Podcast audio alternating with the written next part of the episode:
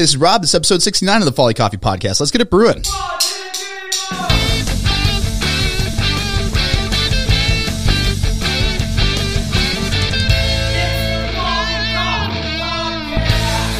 All right. I have been excited about this one for a while. I am here with Vanessa of Cheesecake Funk. It's really nice to meet you, first of all. I should probably state that up front, that this is the first time we've met, which is exciting. I first came in contact with Cheesecake Funk. My mom brought it to just a family gathering, and we're not a cheesecake family. We've never really been a cheesecake family. So I was like, this is kind of a peculiar pick for dessert, and the thing was gone in like 5 minutes. It was absolutely, I think it was the Oreo one that she brought first, and I was just like, I don't know what it is about this cheesecake, but this is absolutely ridiculous. And I started looking into your story, and you've got this absolutely amazing story. I'm not going to give away any big spoilers because I want to hear it from you, but I want to go back to the beginning of Cheesecake Funk. How did you get into cheesecake, and just your story of where it began, how you decided to start it in the first place? Yeah, you know, it kind of just happened by coincidence. I literally just started baking cheesecakes at home, just testing out different recipes because I like to cook in general. And I made a cheesecake, and everybody was like, oh, you should sell this. You should. And I was like, no, I've got a job and, you know, whatever. But then it evolved to, I met a friend who was opening a restaurant, and he's like, I want it on the menu. And I was like, whoa, all right.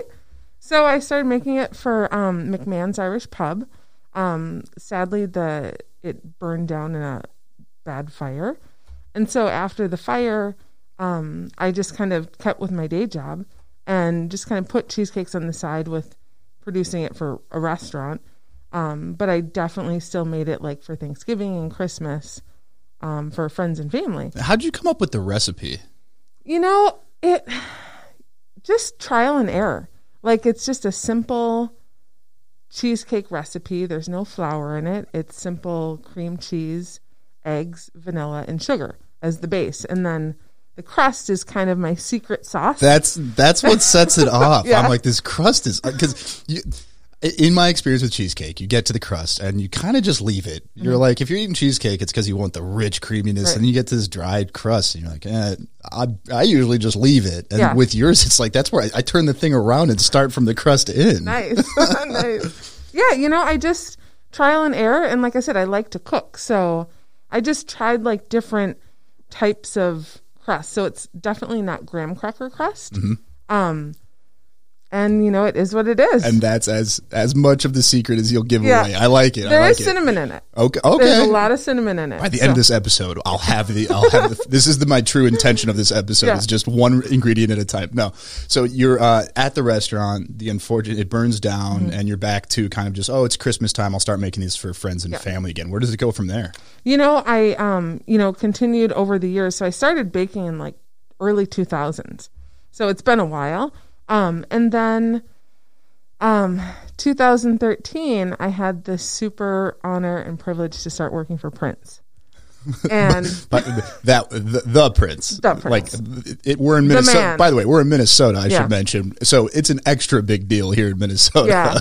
And just, I mean, he's like the gift that keeps giving, because I just think it's just, at that time when I started working there, I was selling merchandise for him on the side because I had a day job too. Mm-hmm. But I still loved and had a passion for making cheesecakes. So I just really wanted to bring cheesecakes in for the band members to enjoy, because I wanted to like welcome them to Minnesota and like, here you go, have some good food. I put them in the fridge, and then he found it. And then he started tweeting about this Cheesecake Funk. How did you first find out that he was eating it? When he posted this photo of some monkeys onto Twitter.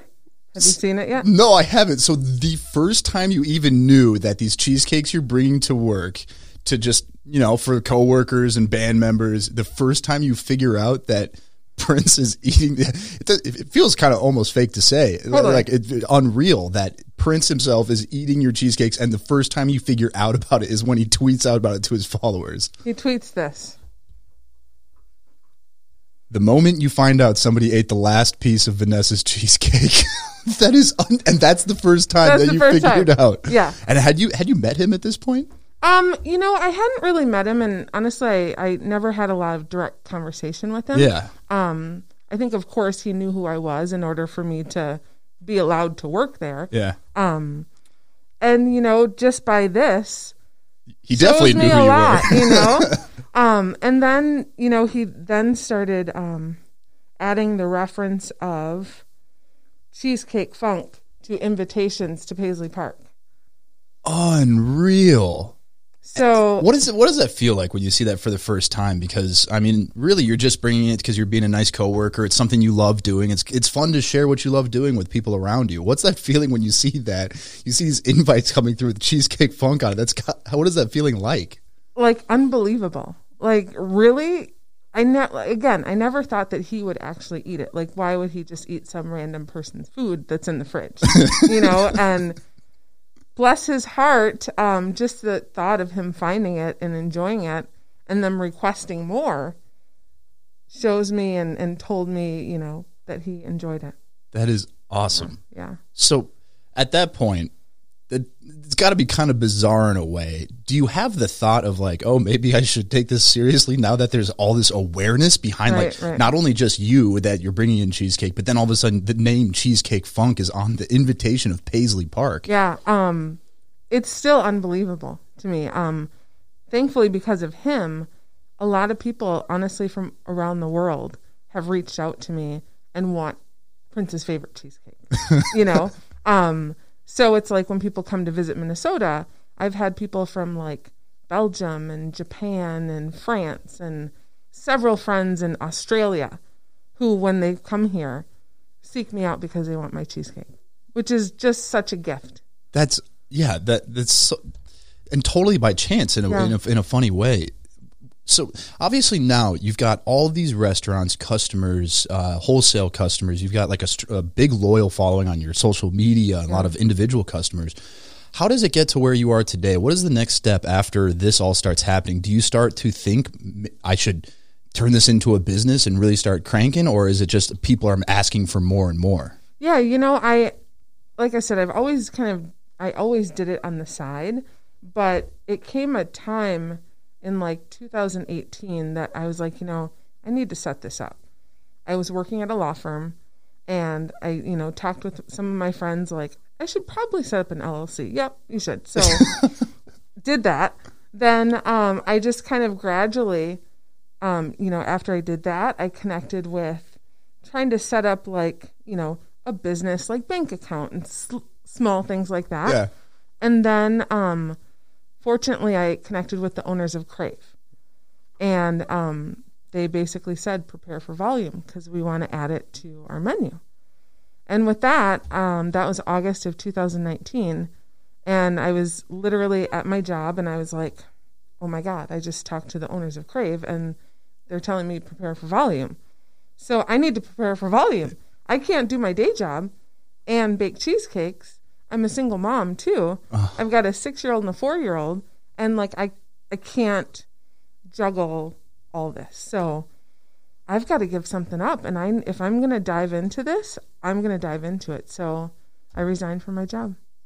How did you get connected with the owners of Crave? Was this something you're actively seeking customers, like hitting the streets, or how does this end up coming together? It was literally a friend of a friend knew the owner and said, you know, this cheesecake is amazing. I'm bringing it to the owner so that they can try it. And one of the owners called me a few months later and said it was amazing. Because it's so funny. It's like I've had people on the podcast before where it's like they have this idea and it's just like backbreaking, like hitting the street, trying to find anyone to purchase the product. And here you are just making delicious cheesecake, and it's so delicious that like Prince finds it and then people are just like, you have to sell to this person. I'm like, how do I get that? It's just like such a good product that people are tasting it and go, oh, wait, I know somebody that should buy this. Yeah. How many locations does Crave have?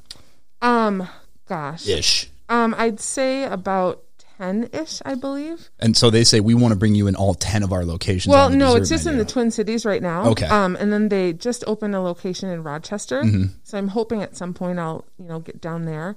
I believe that the cheesecakes for Christmas, there will be some down in Rochester. They're also in South Dakota and North Dakota. So hopefully getting out there at some point. But it's pretty damn cool. You quit your day job. Yep. How did that feel? Scary as hell. I've realized that after I quit all the jobs I was working to go full time folly, that I was like, oh wait, paychecks are so cool. Mm-hmm. Like insurance is super cool. Insurance is nice. Like yeah. I didn't realize how much I actually liked insurance until this. You quit your job. You've got Crave. And at this point, are you working out of a kitchen? Are you working from, are you making the cheesecakes from home? No. And so that in August when I left, so my cheesecake is on the menu also at Oak 19. It's at the Chaska Town Course in Chaska. It's a golf course, mm-hmm. Restaurant at the golf course. So the winter months when the golf course is closed, the restaurant is closed. So the owners of the restaurant have been so amazing, so kind, and they let me bake out of there in the wintertime when nobody's there. So when I left my job in August, I started baking out of Oak 19. Then in March, when they needed to get back in there, I rented a commercial kitchen at Kitchen Space. March 1st, 2020, I started that lease. Then March 16th, restaurants were closed because of COVID. So I, over the summer, just kind of baked there doing curbside pickup. Mm-hmm. But yeah, I just basically have been baking out of Oak 19 and then at Kitchen Space. And how did you shift things when COVID closures came down? So restaurants are closed and like that's your entire wholesale business. Yeah. What's your first reaction when this happens, that your wholesale business is gone, but you still have this space that you can produce? How do you react when all that's happening? You know, at first I was like, great time to quit your full-time job a few months before. I wasn't going to say it, but I was like, that's really great brutal timing. Super convenient, Vanessa. But, you know, I took about a month and a half off, you know, as everybody did with stay-at-home orders. And then I connected with my supplier at U.S. Foods, and they allowed me to get my ingredients super convenient and safe. And I figured if I could get my ingredients safe, if I could essentially bake by myself and in a small environment at Kitchen Space, I think I could make this work. So I thought, you know, what if I did like a pop-up, you know, do pre-orders, set specific dates and times for people to pick up their cakes, and see how it goes. And within the first 2 days I had, I don't know, lots of orders. Lots of orders. So I just kind of, that gave me the encouragement to just kind of, let's see if I can make this work. So all these orders coming in, was this expected? Because at this point, was selling directly to customers with like curbside pickup or like picking up at the kitchen, was this something you were doing? No, not very much. I was primarily focused on wholesaling, you know, connecting with restaurants. Yeah. However many restaurants I can connect with, that's kind of what my goal was. COVID allowed me to pivot in a way of pre-sale, curbside pickup, because I tried to get, you know, small loan assistance through like programs set up by the state for restaurants or people who were directly affected by the governor's shutdown orders. I got denied because I'm not a restaurant. Yeah, isn't that funny? Yeah. We kind of run into a similar thing that, and we were in a position too that because we were kind of new, our business wasn't hit enough for them. So it was like this weird thing where it's like, you're not a restaurant, so you don't get this assistance. And then you weren't doing enough for us to give you this assistance. You're like right in the middle. So it is something I think about of like suppliers to restaurants are kind of in this middle mm-hmm. space where they're kind of ignored. Yeah. How did you connect with your customers to line up all these orders? You know, I have some great friend who is into marketing. Shout out to Ope Brands. They totally, Casey Cornell, revamped my website and we set up a online store. So that was a means for me to have people directly order from me, set up specific dates and times to pick up. And it's been wonderful. When those orders come in, because I'm just trying to picture myself in your shoes, because we were in kind of a similar position, but we've been around for a couple of years before COVID hit, so we kind of had a little bit more traction. You're 4 or 5 months into quitting your job, and then this entire like business altering thing comes down without able to get any assistance. You launched the new website so you can kind of sell directly online.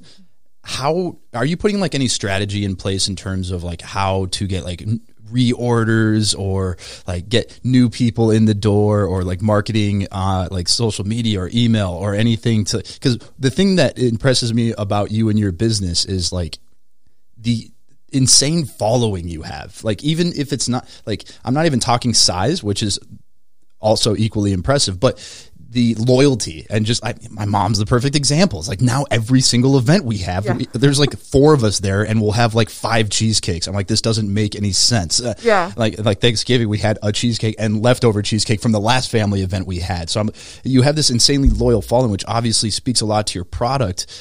Are there other things you have in place, or is it just the word of mouth of the work that you're doing? You know, it's the word of mouth. That's incredible. It's totally. And honestly, I was just here, I think last week, dropping off a cake to your mom. Yeah. You know, it's truly just every day I wake up, like tackling the orders that I have for that day, or the orders that I know are going to come down the next week. I don't know. That's a good problem to have. It is. A lot of people have the opposite problem where they go, I'm spending money on marketing, I'm spending money on outreach, I'm doing all these programs, and I'm still not able to line up enough orders. Yeah. And I think it speaks volumes to what you're doing. And I mean, I will speak to it, that it's like my favorite dessert now, and I'm not just pandering here. Yeah. Like, that's why I wanted to have you in. Yeah. Like, the Prince story is absolutely incredible, but the product you're making is great. And I'm wondering, in terms of like the offerings that you have, how much... It's like, I'm getting like the 3rd phone call in a row. Oh, it's more. Do you get a ton of spam? Yeah. Okay. Mm-hmm. I just left the roaster with like a huge order that I was halfway done packaging. Oh. So I was like, I really want to make sure this isn't an emergency. No, it's the 5th time the spammer's called me. Okay. I'm really sorry for that. That's okay. In terms of the offerings that you have, how do you decide how many flavors to have? What are the most popular? Because you do have some like really funky, cool flavors, like even just something like Oreo cheesecake's kind of simple, but it's funky. And like the one you brought in today is very simple, but it's got like these awesome white chocolate shavings on it, so it like looks amazing. And I am into it now if you'd like. I am worried because I do live alone, and that cake will not live long in my place, and. Yeah, I'm going to be eating. What I'm saying is I'm going to eat that entire cake by myself, and maybe I'm a little ashamed of it, but it's 2020, so I think eating full cakes by yourself alone in an apartment is completely allowed. An early Christmas gift to you. There we go. I love it.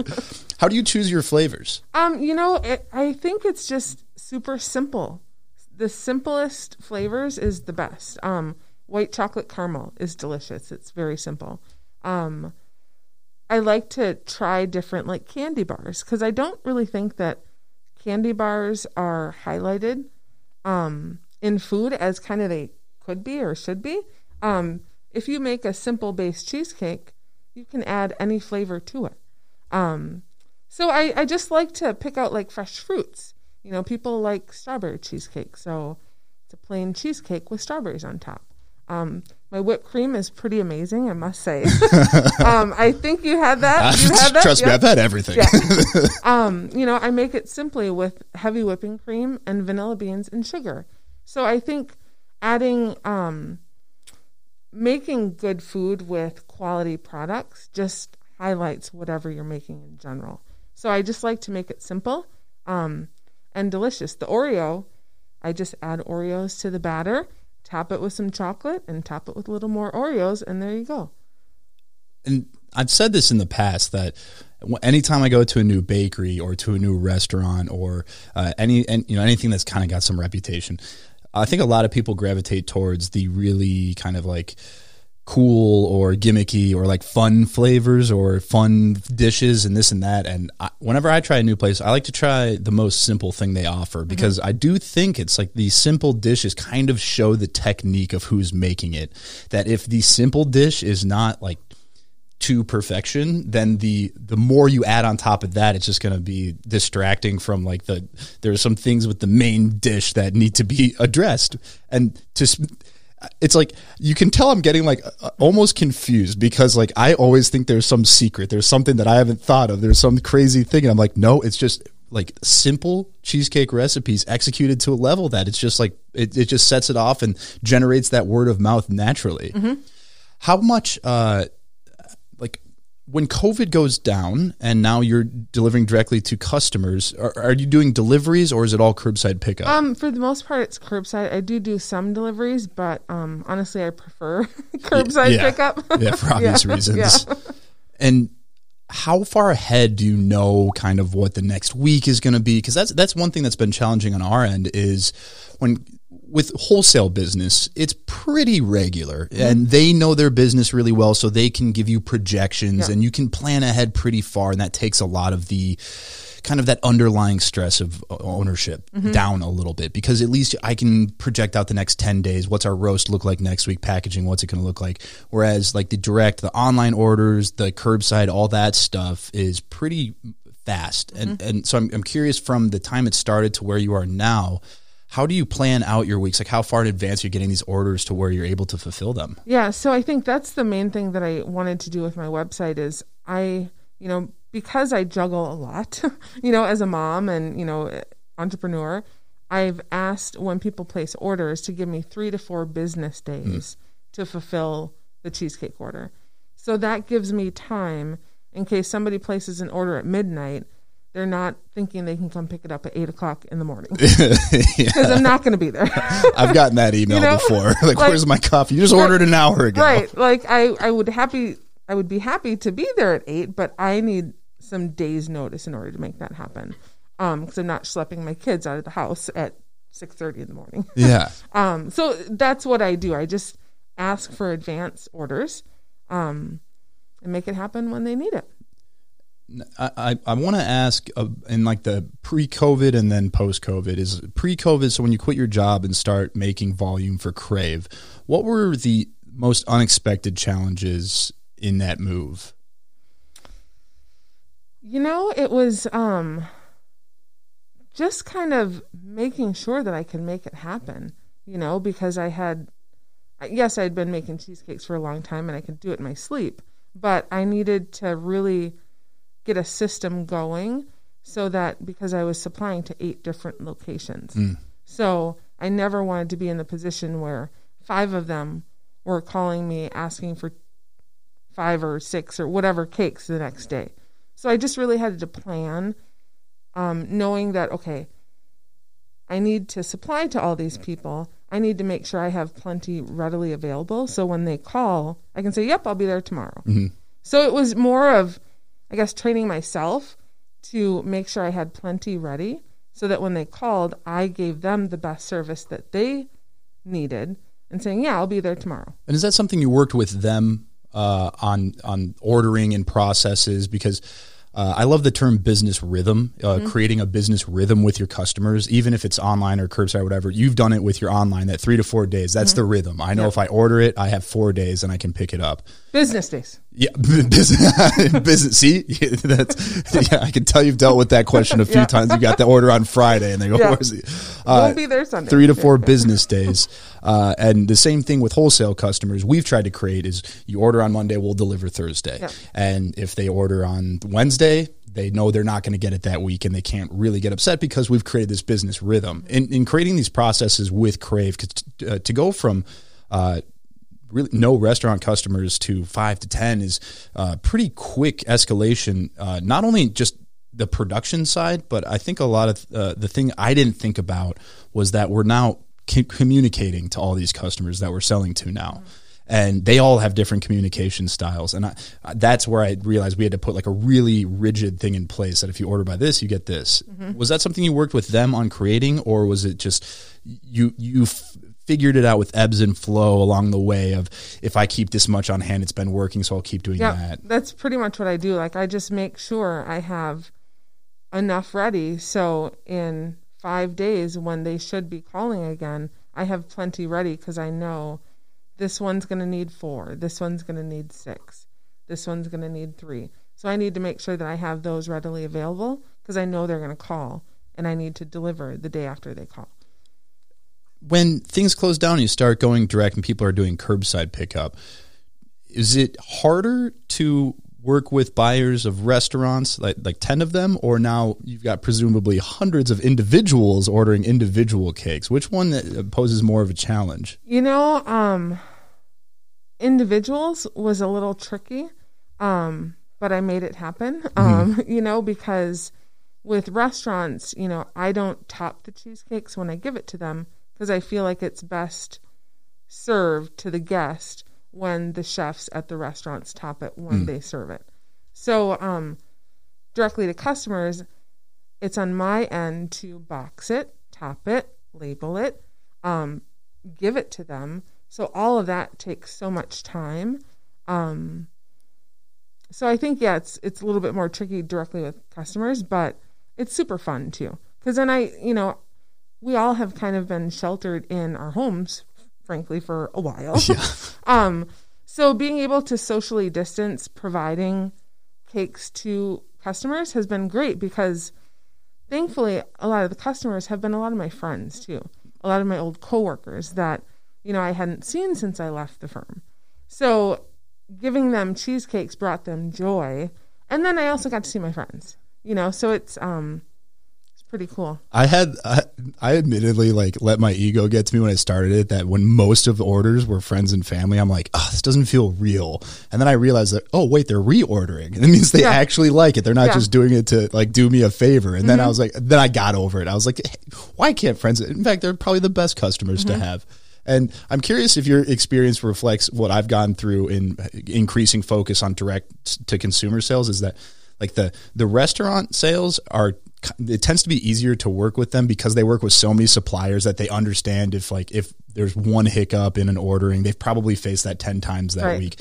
Whereas direct to consumer, you know, Amazon, they order, they get in 2 days, everything's perfect. And if you don't do that same thing, they're like, why is it slow? Why I have to come pick it up. And, but that side's also more rewarding in a way because you're delivering direct to the end person. You get to see the person that's actually enjoying it.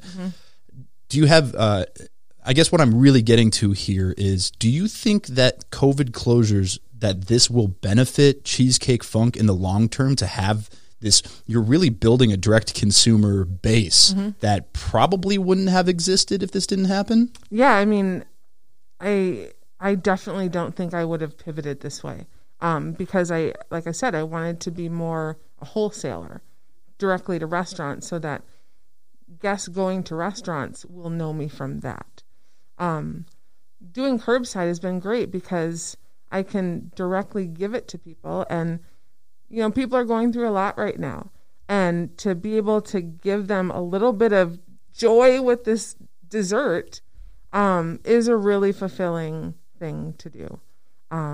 So I think just getting directly to customers is definitely something that I would not have done pre-COVID, but I'm certainly going to continue on with this model moving forward. Right. And so that leads into the next question is, when things in theory open up and we're kind of back to quote unquote, whatever normal is after all of this, let's just say restaurants are open and now wholesale's open. How are you going to decide to spend your time in terms of increasing your wholesale program versus in trying to grow your direct to consumer base? You know, honestly, I think both hand in hand. If I know that one restaurant is going to need 15 cheesecakes a week, I can make those in 4 hours, you know? So it's like, if I plan in advance, know that they're going to need this, another restaurant's going to need this. If I have a week or so in order to plan that and then work around my 3 to 4 business day thing with my direct customers, it's honestly manageable. How do you... I'm just I'm very impressed by what you're doing, and it's all by myself. I know, that's what I'm saying is you're a single mom of 2. You've got this business that you quit your full-time job 4 months before COVID, and I'm like, you're like too relaxed for me right now. Like I'm way too high strung. So you have this very calm energy about you during all of this. And it's almost like because this product, it just generates this word of mouth that things just seem to kind of work out even when things are shifting, which is really cool to see. But how do you choose to spend your time on a daily basis? At this point, it sounds like really you're waking up and you just know you have orders to fulfill, and that's how you're spending your time in your days. Yeah, I mean, I plan it out. I mean, I was a paralegal for 20 years, so it's like organization and planning is kind of second nature to me. So I really just plan it, around my son who does distance learning at home.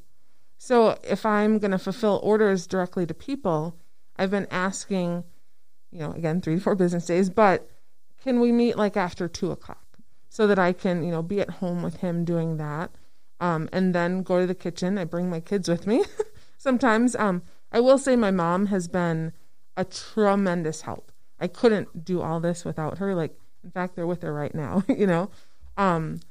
she watches them while days, if I need to go and bake, I will go and bake. I did do an all-nighter before Thanksgiving. And my mom and my kids slept at the restaurant so that I didn't have to be there by myself. So it's really just like planning it all out and just scheduling it all so it's a cohesive blend of what I need to accomplish. So new customers that are coming to you, you said a lot of them are people you kind of, a lot of friends, a lot of recognizable faces. How many new people are coming, and do you know how they're figuring out about what you're doing? I honestly think it's Google searches is a big thing, like Minneapolis cheesecake or good dessert, stuff like that. Word of mouth, social media. I think I've had a lot of people who have been following me on Instagram, and when they finally, order and connect with me, they're like, oh, I've been watching or following you for months and they look so good. I'm so excited to finally try it. So it's really things like that. And if one person likes it, then hopefully they will share the information with their circle of friends. And then it just keeps trickling. I'll tell you, this is the first time I've ever felt the need to tell someone about cheesecake in my life. And that's where I'm like trying to figure. I'm fascinated by business, especially in food and drink, because food and drink is a very subjective experience. I can give our coffee to 10 people. 5 could say it's my favorite. 5 could say I don't like this at all. And depending on who's telling who about their experience with it, and so the business aspect of food is like extra intriguing to me. That word of mouth is such a hard thing to capture. And you seem to have done it just purely by your product, which is almost, it's exciting to see, because that means that like not every successful business has to have some secret thing they're doing, some strategy or like marketing thing. Because those are the things I think about that I go, is there something I'm not doing? Or every once in a while you learn of a new strategy and you're like, how was I not doing this? But, with Instagram, how planned out ahead are you with your social media posts or your communications to your customers? I mean, literally, if I have a day where I'm baking, or if I'm topping cheesecakes, then I just take lots of photos and I just randomly post stuff based on that. Like I feel like there should be more of a method of how I post things on social media, but it's very organic. If I have a good, like the white chocolate, actually, I don't think I took a picture of that. I should have, but well, we can take a picture before we leave. But if I have, like, if I'm topping 6 white chocolate caramel cheesecakes, that's a beautiful picture, so it's really just kind of when I'm making it, just taking photos then and posting it thereafter. Do you have an idea of what you're going to do when things do open back up in terms of how you spend your time or potentially going out to find new customers? I really hope to get connected with more restaurants. I think, it has died down the past few weeks because restaurants are doing takeout. So I don't think a lot of people are ordering dessert with takeout. But I just hope to, again, connect with more restaurants, connect with more direct customers, and keep growing it. What's an ideal restaurant customer for you? Because I imagine a lot of places make their own desserts or have their own dessert program. Is there a certain type of restaurant you look for that you go, this would be a good fit? No, it's just, I think branching out for restaurants to get a wholesale dessert is so simple. They don't have to do anything. They don't have to spend the hourly wages on their staff to make the dessert.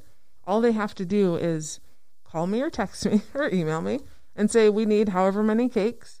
And then I deliver it, and then they receive it pre-sliced, and all they have to do is top it and plate it or box it. So things like quality control, or just like temperature control, or all these things that are important in creating like a really great cheesecake are just out of the picture. Yeah, they don't have to do anything but refrigerate it. Yeah. I will literally deliver it, put it in their fridge, see you later, see you next week, and then they just have to top it and box it and plate it.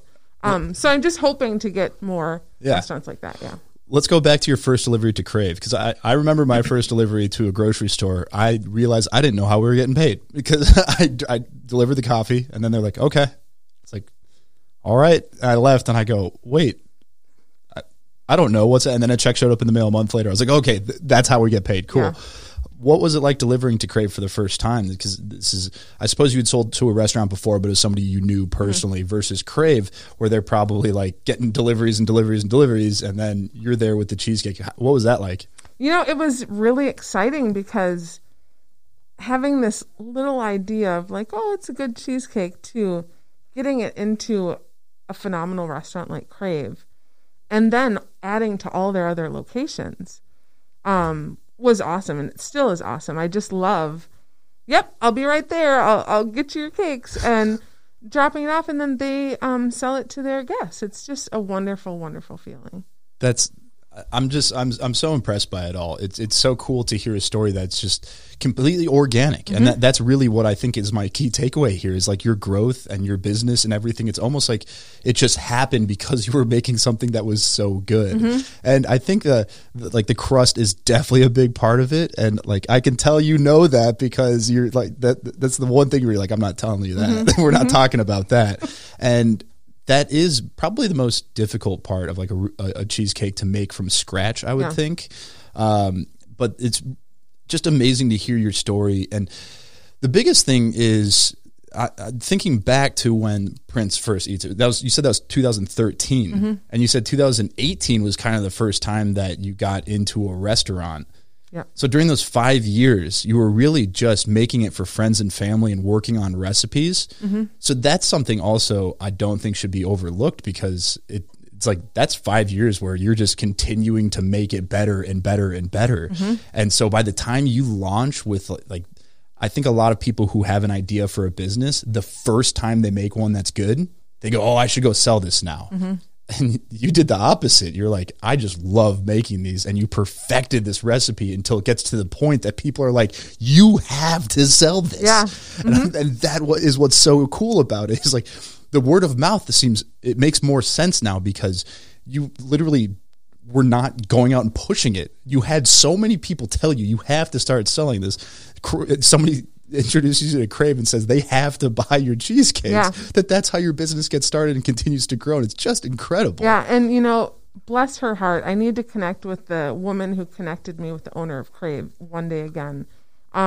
She basically said, I had some catering at my job the other day, and I would have loved to have had this cheesecake. And so she then went out of her way, or I don't know if it was out of her way, but had the thought to connect me, and that connection blossomed into this great partnership. It's amazing. And that it's like the first time that I had your cheesecake, my mom's like, I got the cheesecake tonight. It is unbelievable. And I'm like, I've never heard anybody be passionate about cheesecake before. It's just like, it's kind of like one of the desserts, and you're like, I guess I'll do the, I'll do the small slice of this, and then go back to my, my regular dessert over here. And then this is the first time we're all sitting around in a circle, going like, "Whoa, what is going on?" You're like, it's so weird. All five of us just sit there. Every single person is like, "Whoa, this is insane." Yeah. And I was like, I need to meet this person, because there's something going on over there. And so I really appreciate you coming in. Yeah. Where can people find you? So cheesecakefunk.com. Mm-hmm. And then on social media, the same, Cheesecake Funk. On Twitter, it's the #1, Cheesecake Funk. Yeah, that's it. Awesome. I'll put all those in the show notes. Yeah. But really appreciate you coming in. I mean, this is like, it's such a unique story because I've had so many people that the process of like creating the business, and that is kind of the big challenge. And for you, it's like, I had enough people that wanted what I was doing at a high level that it's working, and it continues to work. And that's really exciting to see. And I don't doubt that it'll continue to be successful, because when it comes to cheesecake, it's like, I mean, this is the most I've ever thought about it in like a 1-year span. Yeah. Well, and you know, that's also just such a great feeling too, to have that. I've had so many people that have said, I won't touch cheesecake, don't like it, have never liked it, but I'll eat yours. Yeah. You know, to know that I have people fans who live in Australia, who know about my cheesecake, who want to visit Minnesota to have my cheesecake, blows me away. Unbelievable. Blows me away. So I'm hoping to one day be able to distribute it. Yeah. You know, I need to connect with like a food manufacturer or something so that I can start shipping. Yeah. That's a little beyond me right now. But certainly get asked the question at least once or twice a week. Can you ship to California? Can you ship to Florida, or, you know, wherever? One day. Amazing. Yeah. Thank you so much for coming in. I know you're limited on time. And so I basically pestered you until I could find a time, because I wanted to hear this story. So I really appreciate you coming in. I'll end it like I end every other episode and say, have a nice day.